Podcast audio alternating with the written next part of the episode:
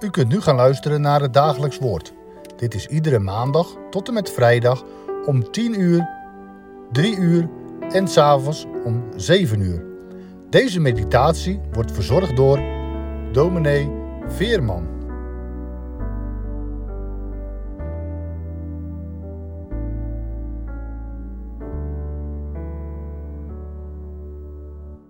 We lezen verder in Handelingen 14.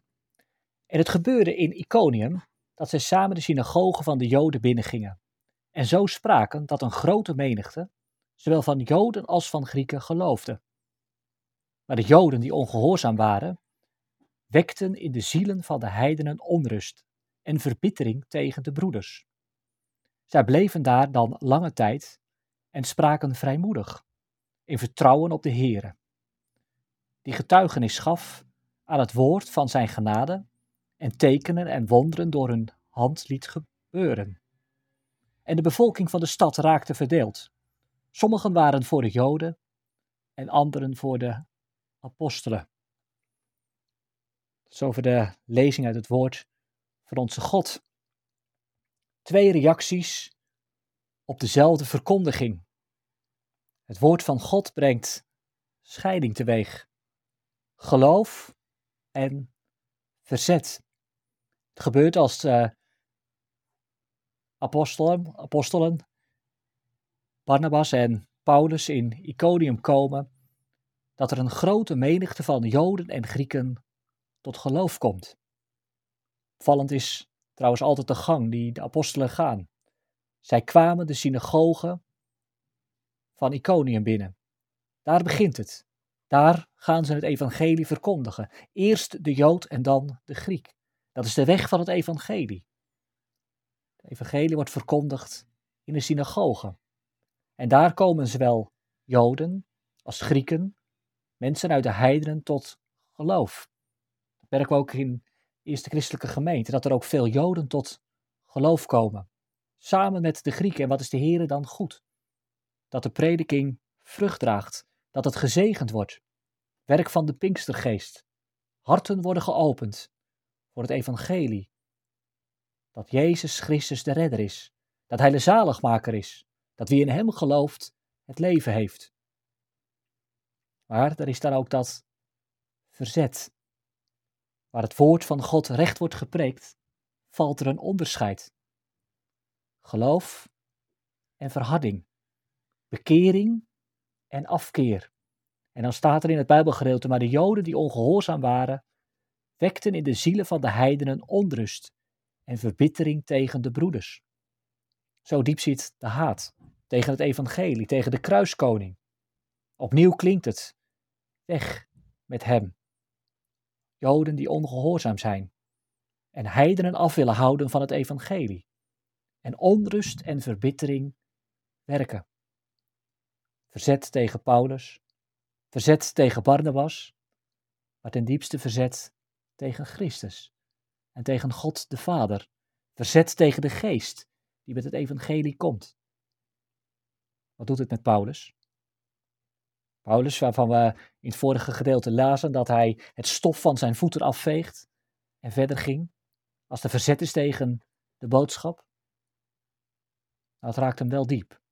Daarover lees je in Romeinen 9. Dat Paulus pijn heeft wanneer zijn volksgenoten de boodschap van Christus afwijzen. Paulus hij zegt dat ik spreek de waarheid in Christus. Ik lieg niet en mijn geweten getuigt mee door de Heilige Geest. Dat het een grote bron van droefheid voor mij is en voortdurend een smart voor mijn ziel. Want ik zou zelf wel wensen vervloekt te zijn, weg van Christus, ten gunste van mijn broeders, mijn verwanten wat het vlees betreft. Zij zijn immers Israëlieten. Voor hen geldt de aanneming tot kinderen en de heerlijkheid en de, en de verbonden en de wetgeving en de eredienst en de belofte. Tot hen behoren de vaderen. En uit hen is wat het vlees betreft de Christus voortgekomen, die God is boven alles, te prijzen tot in eeuwigheid. Amen. Paulus, hij is diep bedroefd als zijn volksgenoten Christus afwijzen. Christus die uit het Joodse volk is voortgekomen. Het volk dat de wetgeving, de eredienst en de belofte met zich meedraagt. Paulus, hij legt het aan God voor in een gebed. En hij bidt, Heere, geef ook dat de deksel van het volk wordt afgenomen, zodat ze het zien dat Christus de zaligmaker is. We zien in dit gedeelte Joden tot geloof komen, Grieken die geloven, maar ook Joden die ongehoorzaam zijn. En onrust en verbittering werken ook in harten van, van heidenen. Vandaag kunnen wij soms teleurgesteld zijn als we merken dat de boodschap van het evangelie niet aankomt in onze cultuur. Maar laten we er wel op letten dat ook in het begin bij Paulus en Barnabas het evangelie lang niet altijd een succesverhaal was. Het is de geschiedenis van het lijden. Het is de geschiedenis van Jezus Christus en het evangelie is niet naar de mens. Geen boodschap die altijd fijn, leuk en mooi is. Dat komt omdat het evangelie van Gods koninkrijk vaak haak staat op wat deze wereld denkt en hoe mensen willen leven. Het evangelie schuurt met onze gedachten, botst met ons vlees. En daarom zal de kerk van Christus altijd te maken hebben met weerstand en met tegenstand. Juist wanneer daar het evangelie wordt verkondigd, moet je erop rekenen dat er twee reacties zullen zijn. De reactie van het geloof, gewerkt door de geest van God, en de reactie van het ongeloof. Dat er ongeloof is, heeft dus niet te maken met dat de boodschap geen kracht heeft, of dat de boodschap niet waar is. Het heeft te maken met het verzet tegen Jezus Christus en zijn gekruisig, tegen de gekruisigde koning. Het heeft te maken met verzet tegen het evangelie. Niet willen beleiden dat we een zaligmaker nodig hebben en dat er geen leven is buiten Christus. Wat is de oproep voor de kerk? Als we mogen zien dat er vrucht is, maar ook als daar tegenstand is.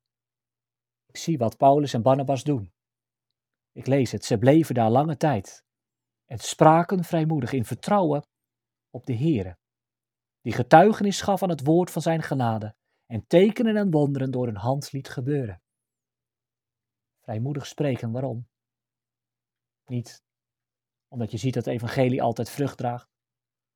Vrijmoedig blijven spreken in vertrouwen op de Heere, de Heere die gezonden heeft.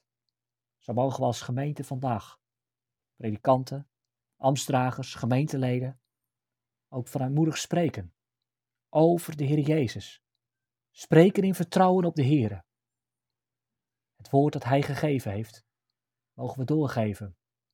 Jezus die het zegt, ik ben de weg, ik ben de waarheid en het leven. Wie tot mij komt, die heeft het leven, nu en tot in eeuwigheid. Geloof in de Heer Jezus en je zult gered zijn. Ja, dat is een boodschap die verdeling brengt. De bevolking van de stad raakte verdeeld. Sommigen waren voor de Joden, anderen voor de apostelen. Waar staan wij? Bij de Joden?